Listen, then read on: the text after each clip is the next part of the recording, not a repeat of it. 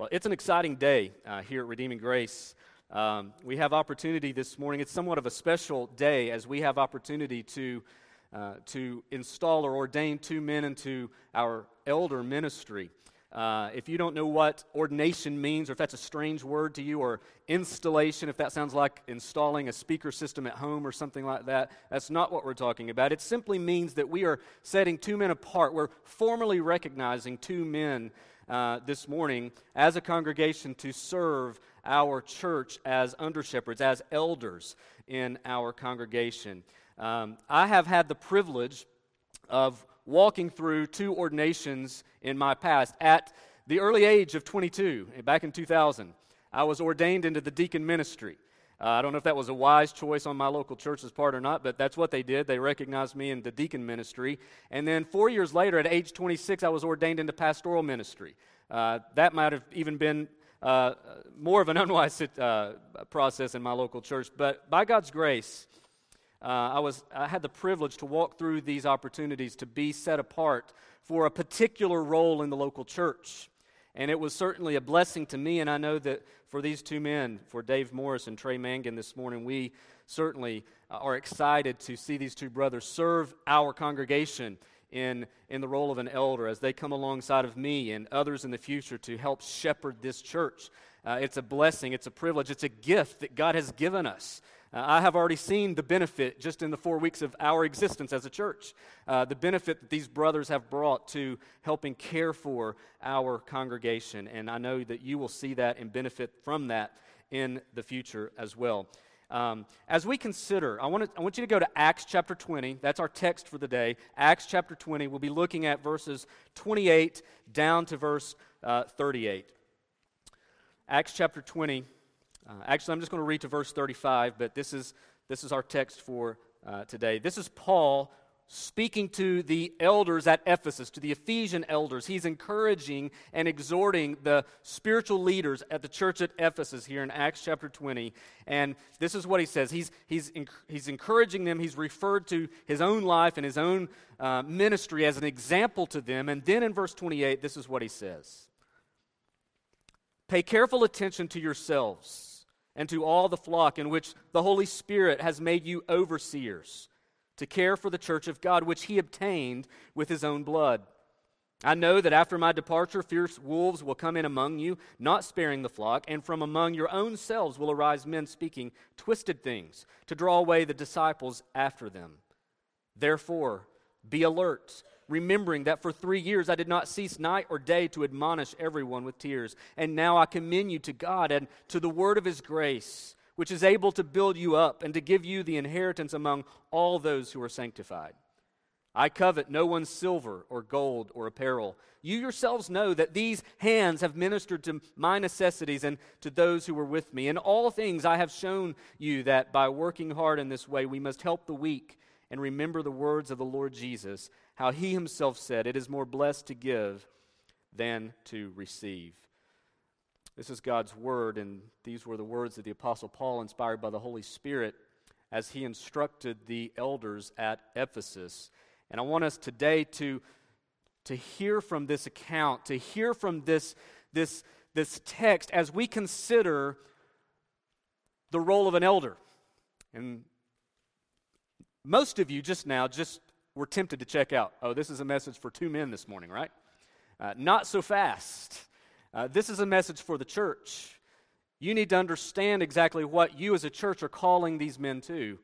How to pray for these brothers, how to encourage these brothers, how to follow their leadership, how to come around them, how, how the body of Christ ought to exist together as the people of God recognizing that we have recognized leaders and, and, and those set apart to do ministry, to equip the saints for the work of ministry. But, brothers and sisters, this is a message we all need to hear, and you will see why it's important for us all to understand exactly what Paul is saying today. And so, yes, while we were directing our attention to setting apart two men into elder ministry today, know that we are doing so as a congregation, as a church of the Lord Jesus Christ, and as brothers and sisters together and so, this word in Acts 20 is a word for all of us to hear and to receive and to be transformed by, by the grace of God.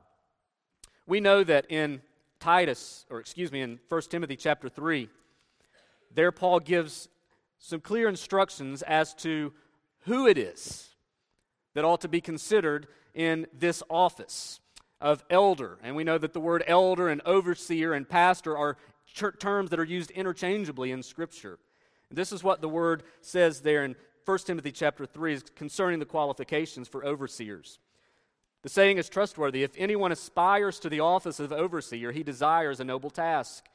Therefore, an overseer must be above reproach, the husband of one wife, sober minded, self controlled, respectable, hospitable, able to teach, not a drunkard, not violent, but gentle, not quarrelsome, not a lover of money.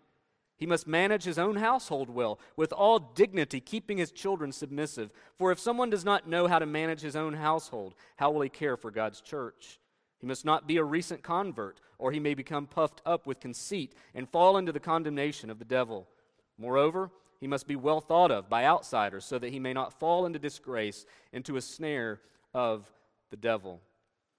Paul's clear there. We, we also see in Titus chapter 1 uh, qualifications similar to, to what we see in Timothy chapter 3 of, of who it is that we call to serve the body of Christ in this capacity. Oftentimes we are quick to, to point to experience or giftedness, and we need to recognize those things, but most clearly set apart in Scripture is the character of a man who is to serve in an overseer's role or a role of an elder. We understand that. We've talked about that in recent months about who it is that we call to these roles and responsibilities. But I want us to focus this morning on what exactly these brothers are called to do. What, what are we expecting of these men who we call to serve the church as, as an elder? And I think you see uh, that instruction in Acts chapter 20 as Paul says, Listen, I've been doing this, and now you, brothers, you need to continue faithful in your ministry by doing these things. So, in essence, what we have in Acts chapter 20 is the first few, the, the, in the first section there, as he addresses the elders, in verses 17 through 27, you have more of a declarative uh, statement. Paul is saying, This is what I have done. This is how I have set the example for you. Here's how I have served in ministry. He's pointing to the example, but in verse 28, he transitions to more of an imperative. Now, this is what you're to do. This is how you are to carry out your ministry. This is what an elder ought to do. And it's important that these brothers hear that, but it's also important that the church hears that, that the church understands exactly what they are called to do as well. And so I want us to look at that text today with that in mind. We know who they are based upon Timothy, 1 Timothy 3 and Titus 1, but what are these brothers called to do in the context of a local church? Well, I want us to look at four things from this text as we consider that today. Four things that we need to understand in Paul's instruction to the Ephesian elders.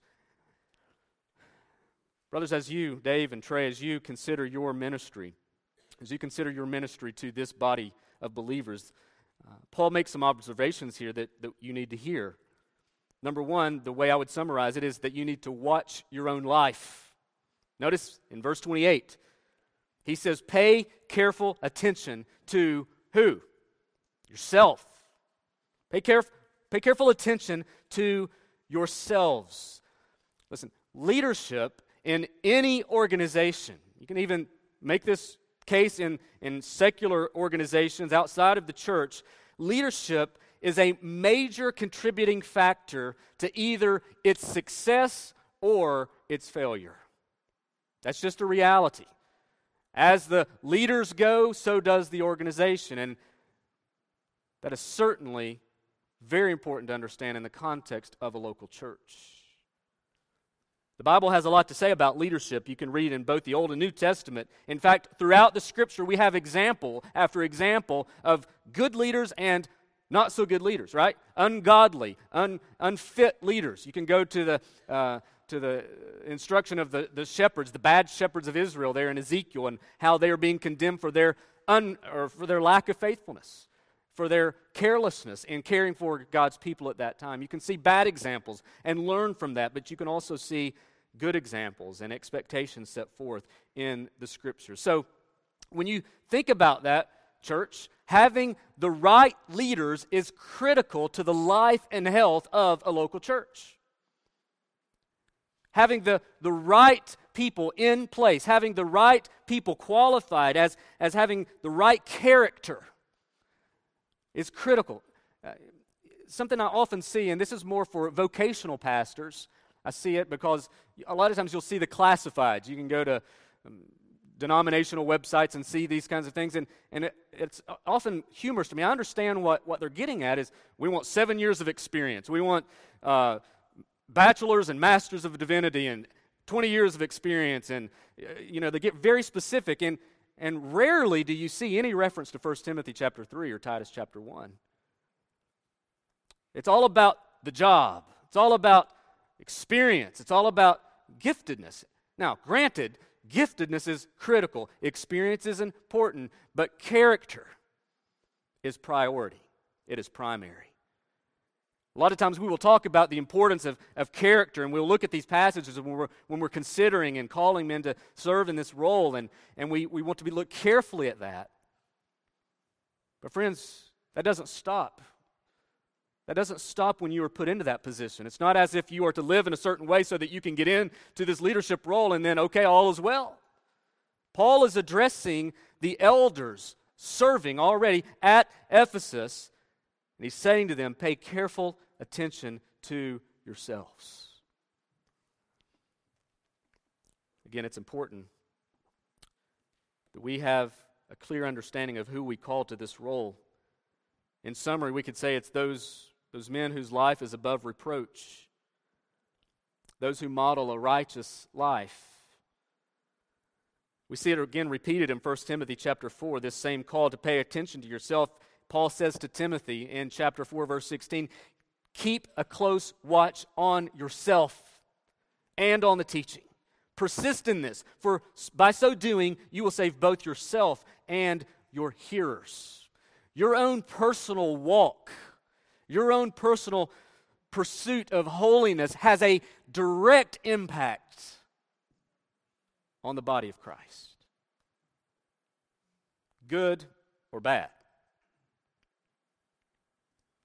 John Owen, in speaking about a minister or a pastor, elder, said this a minister may fill his pews, seats, his communion roll, the mouths of the public, but what a minister is on his knees in secret before God Almighty, that he is and no more.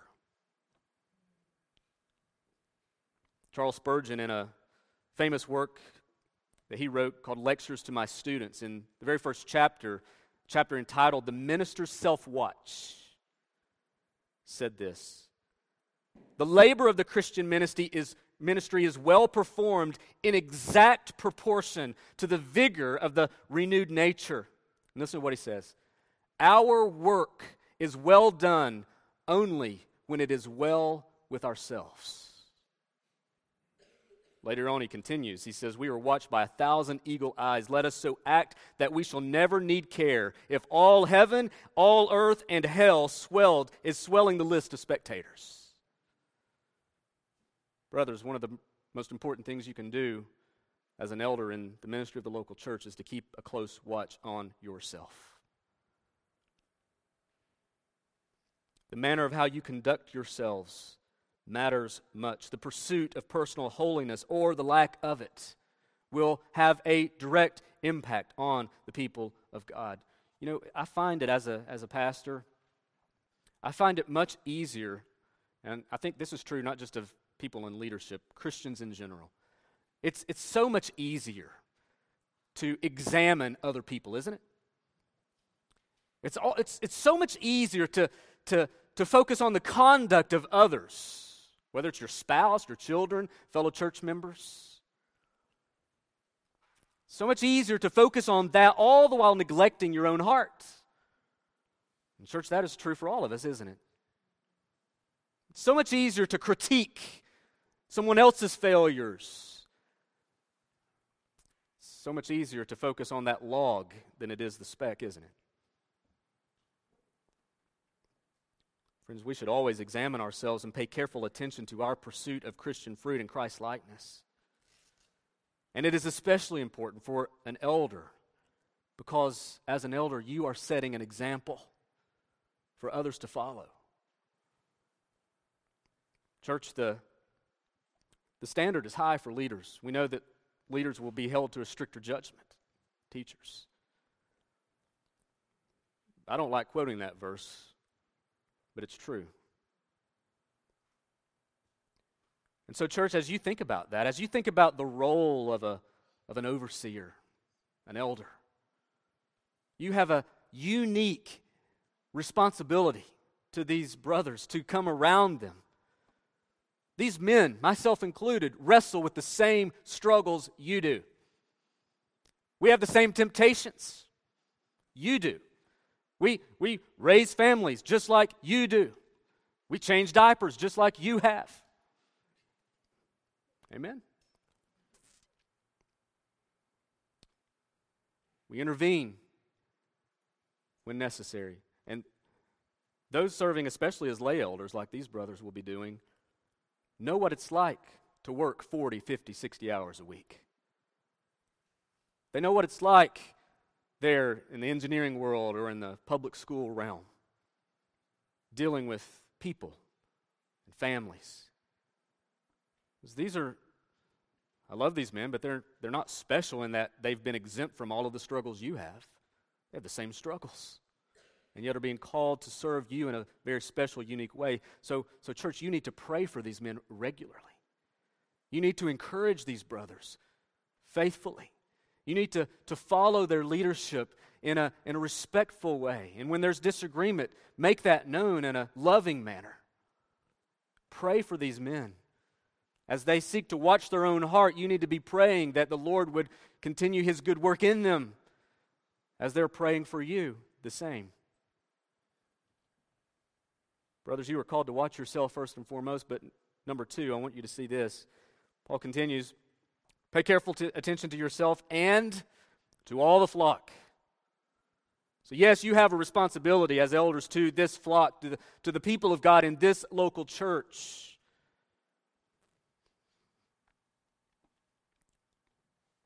You have a responsibility to these members. And, brothers, these responsibilities extend well beyond a podium like this. These responsibilities extend well beyond a small group or a discipling relationship. In his classic work called The Christian Ministry, Charles Bridges said this. He reminds us that every need in the church cannot be fully treated in the pulpit. And this is what he says. He writes The indolent are slumbering, the self dependent are falling back, the zealous are under the influence of spiritual pride, the earnest are becoming self righteous, the regular formal. Then there is the inquirer asking for direction, the tempted and perplexed looking for support, the afflicted longing for the cheering consolation of the gospel, the convinced sinner from the slight healing of his wound settling into a delusive place, the professor having a name that he lives but he is dead. These cases cannot, in all their minute and diversified forms, be fully treated in the pulpit or in a podium. That's why a plurality of elders, I think, is so critical to the life and health of a local church. While this certainly is a very critical, important ministry, what I'm doing this morning, to the building of God's people, to the equipping of the saints, it is, it is certainly primary to who we are as the church. But it's not the only thing that we do. Shepherding the flock is continual work that must be pursued with the utmost diligence, with the, with the resolve and determination that only the grace of God can equip you with. Compassion for those in your care. I want you to notice a few observations about the role of a shepherd from this text. As he calls the elders there to pay careful attention to the flock, says, in which the Holy Spirit has made you overseers to care for the church of God, which he obtained with his own blood. Shepherds, number one, are to lovingly care for the flock. This term overseer points to the overall role of an elder. You, you're an overseer. It's, it's used synonymously here in the text. He's addressing the, the, the elders, to the Ephesian elders, right? Now he's calling them overseers. And so we see the interchange of the words, the, the, the common usage of the two words referring to the same office. But it speaks to the overall care for the people of God. Remember, remember this. Dave and Trey, as you, as you are being called to serve this body as an overseer, you are not being called to be an overlord. This is not a call to a dictatorship. This is a call to servant leadership. Lovingly, generously giving your time and dedication to these people for their eternal good. And that, by the way, requires the, the importance of relationships.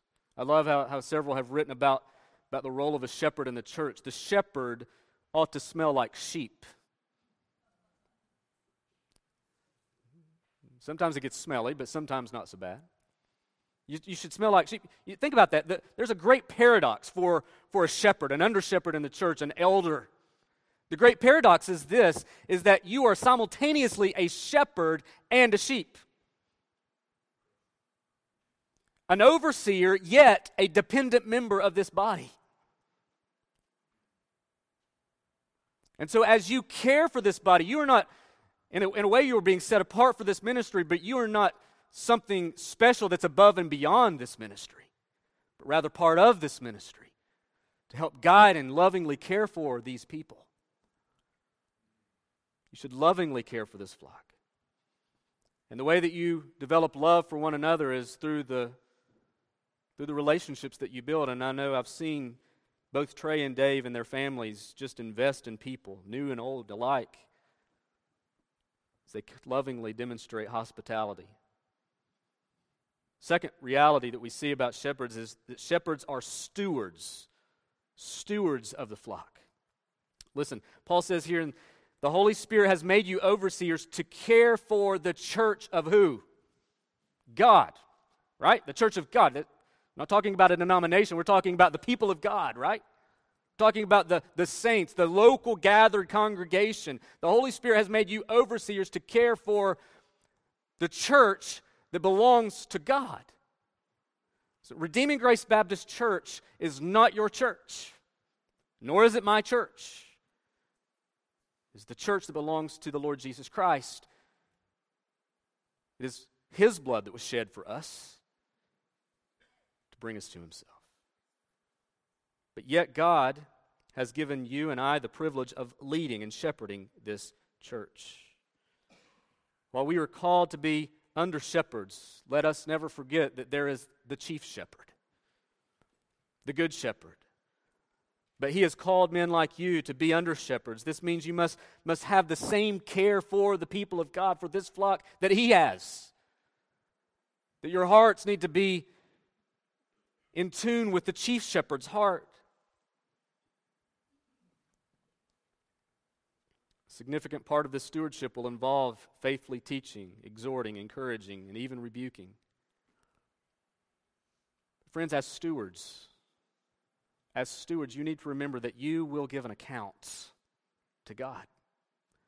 You will give an account for this role that the Lord is calling you to fill. And friends, that don't think you're off the hook. All of us will give an account to the Lord. All of us will stand before God one day and give an account to Him as to how we serve the body of Christ. Certainly, overseers, elders will give a unique account, held to a stricter judgment. You're a steward. This is God's church. We should treat it as such. Number three, uh, shepherds protect the flock. Look at verses 29 through 31. I know that after my departure, fierce wolves will come in among you, not sparing the flock, and from among yourselves will arise men speaking twisted things to draw away the disciples after them. Therefore, be alert. The problem that Paul was foreseeing was that there would be those outside of the church that would come to seek to attack those inside the church. Fierce wolves were going to try to come and devour and destroy, but not only that, there would be those from within who would seek to bring harm to the flock. Brothers, you must always be on watch.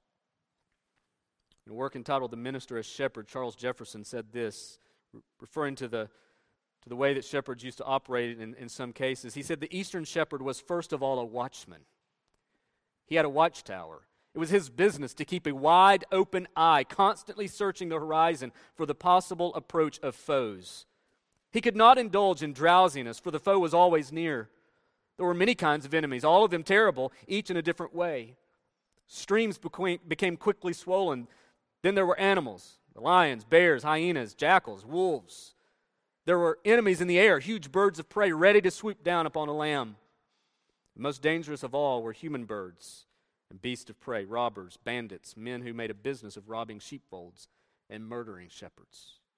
The eastern world was full of perils. Friends, while the eastern world certainly had its share of perils, Western world, the world today in which we live, is no different.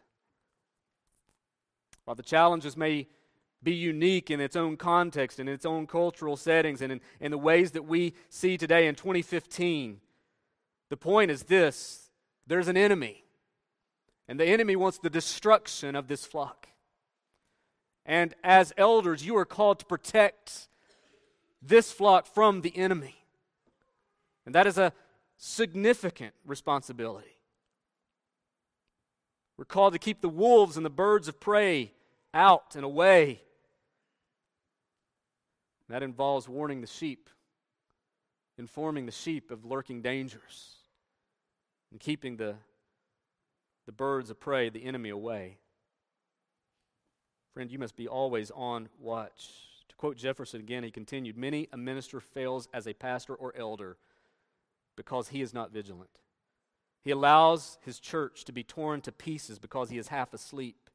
He took it for granted that there were no wolves, no birds of prey, no robbers, and while he was and all the while he was drowsing, the enemy arrived. And shepherds protect the flock. But a third reality that we see watch yourself, you're to shepherd the flock. Number three, you're to study the word. Look at verse 32. And now I commend you to God and to the word of his grace, which is able to build you up and to give you the inheritance among all those who are sanctified. I love what Alistair Begg said. He, he, he was talking about the role of an elder, and he said, Leadership in the local church is a leadership by this book.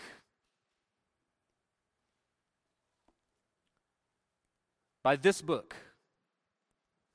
Friend, if an elder is going to effectively look after the church, shepherd the church, protect the church from error, then an elder must be a man who is a regular student of the scriptures. In Acts chapter 6, remember as, as the apostles were struggling with, with, the, with, the, with the weight of ministry, and there was, a, there was a conflict going on among the widows, the Greek speaking widows and the Hebrew widows, and so they called men to come alongside to help deal with the conflict. And the prototype deacon there was, was put into place. But it was so that the apostles at that time, the, what would we call now the shepherds, could devote their attention to prayer and the ministry of the word. Elder ministry is a word centered ministry. The primary qualification that distinguishes elders from deacons is that elders must be able to teach apt to teach. This means you must be able to understand the Scripture and able to help others learn and be encouraged in the Scriptures. Now, let me make this clear to the church.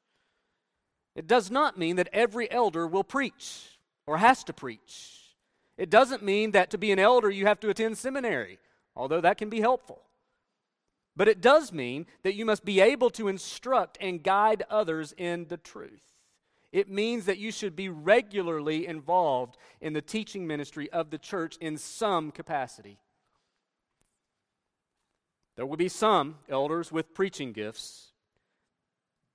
There will be others that are more gifted in facilitating a small group, others more gifted and competent as counselors, others more gifted and able to disciple one on one, encouraging Christians in their walk with Christ. In whatever context, the, the point is that they're able, they're apt to take the Scripture and to help people in the Scripture to understand its meaning and to apply it to their lives, whether in a formal setting like this or over coffee on Thursday.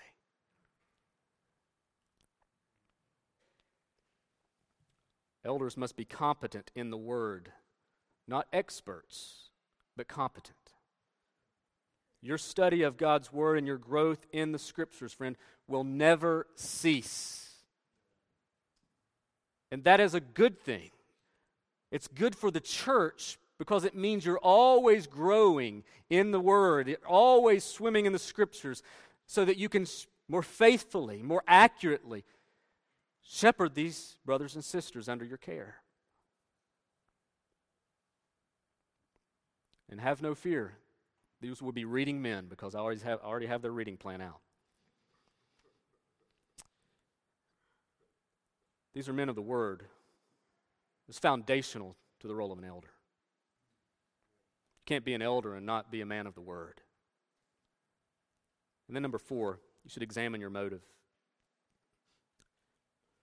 Verse 33 and following, especially you see it in verse 33, Paul says, I coveted no one's silver or gold or apparel. You yourselves know that these hands ministered to my necessities and to those who were with me. In all things I've shown you that by working hard in this way we must help the weak. And remember the words of the Lord Jesus, how he himself said, It is more blessed to give than to receive. When you consider the role that God has called you to, Dave and Trey, you are not called to serve this church out of self interest. This church is God's church. This church is the saints of, of, of God that He has called, that He's purchased with the blood of His own Son, and that He has called to be His people. And you are called to serve this people, not for your own sake, but for the glory of God and for their eternal good the ministry of, of an elder, the, the, uh, of an overseer or shepherd, is not one where, where, where you're coveting prestige or, or, or someone's silver or gold. The love of money, the love of fame should never be the motive of a shepherd. And yet we see examples all the time, don't we? Of people who are serving in these capacities, especially in the health, wealth, gospel movement, that that's all they're about. Friend, we are called to care for the flock not for what we gain, but for what the flock gains out of your leadership. Now, yeah, you will gain much. There is much joy. There is much encouragement that you will gain as a shepherd of this sheep. But, friend, you are called first and foremost to serve them for their good, not for your own. It is a selfless ministry, not a selfish ministry. And it is good for you and for me to regularly examine your heart and motive before God as to why you are serving in this capacity. Again, he's speaking to, to, to those serving in elder ministry here, and he's reminding them that through his own example that you can't have a wrong motive.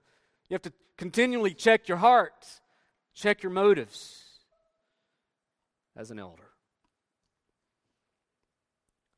Well, as you consider the things in which Paul unpacks to the elders at Ephesus, I would pray and remind you that these same things are true for you and for me.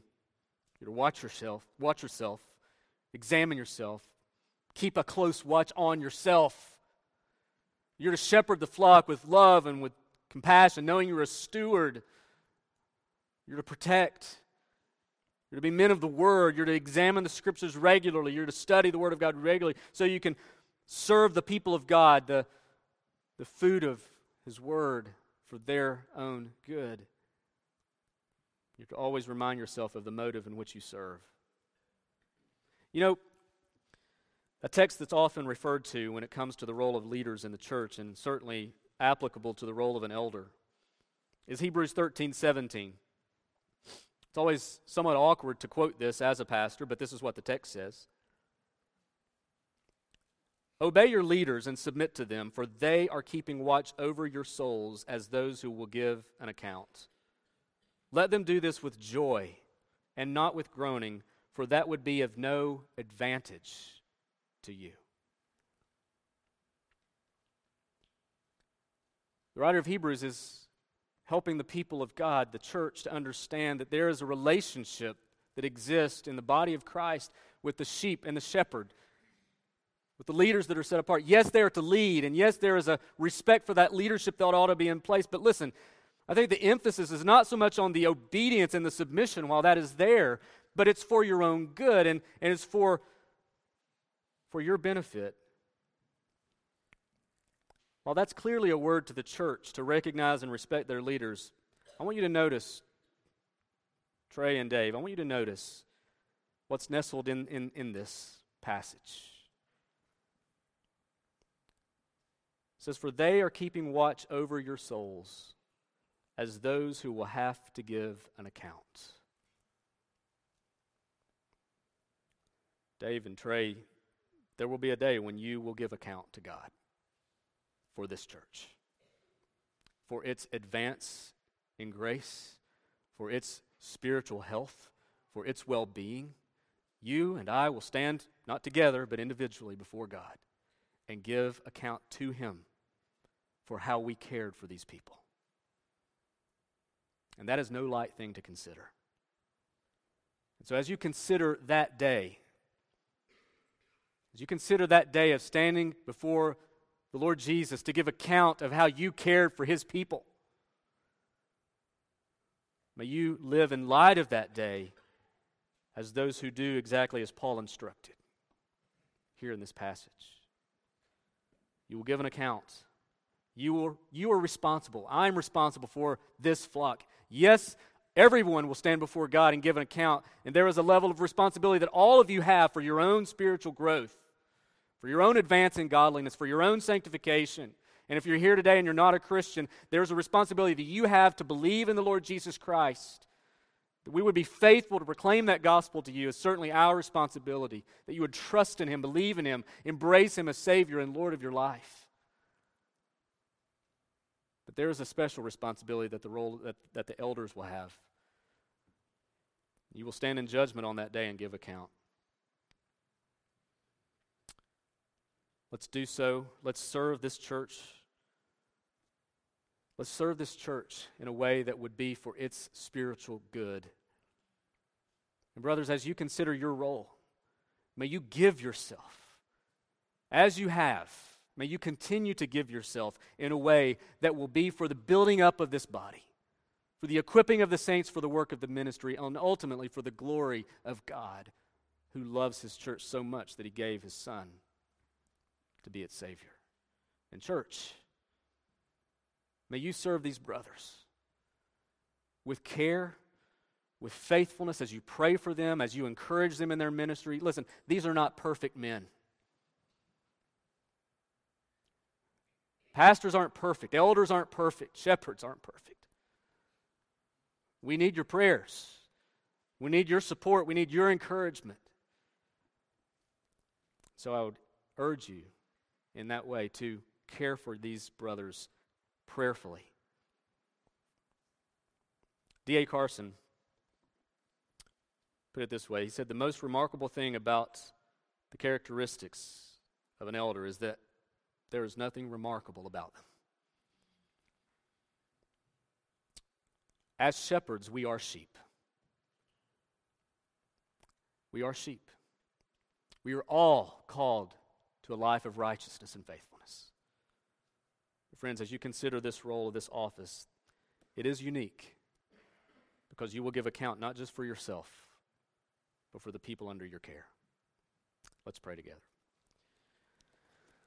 Father, it is with joy and gratitude that we come to this moment today to recognize these brothers, to set apart these brothers for elder ministry.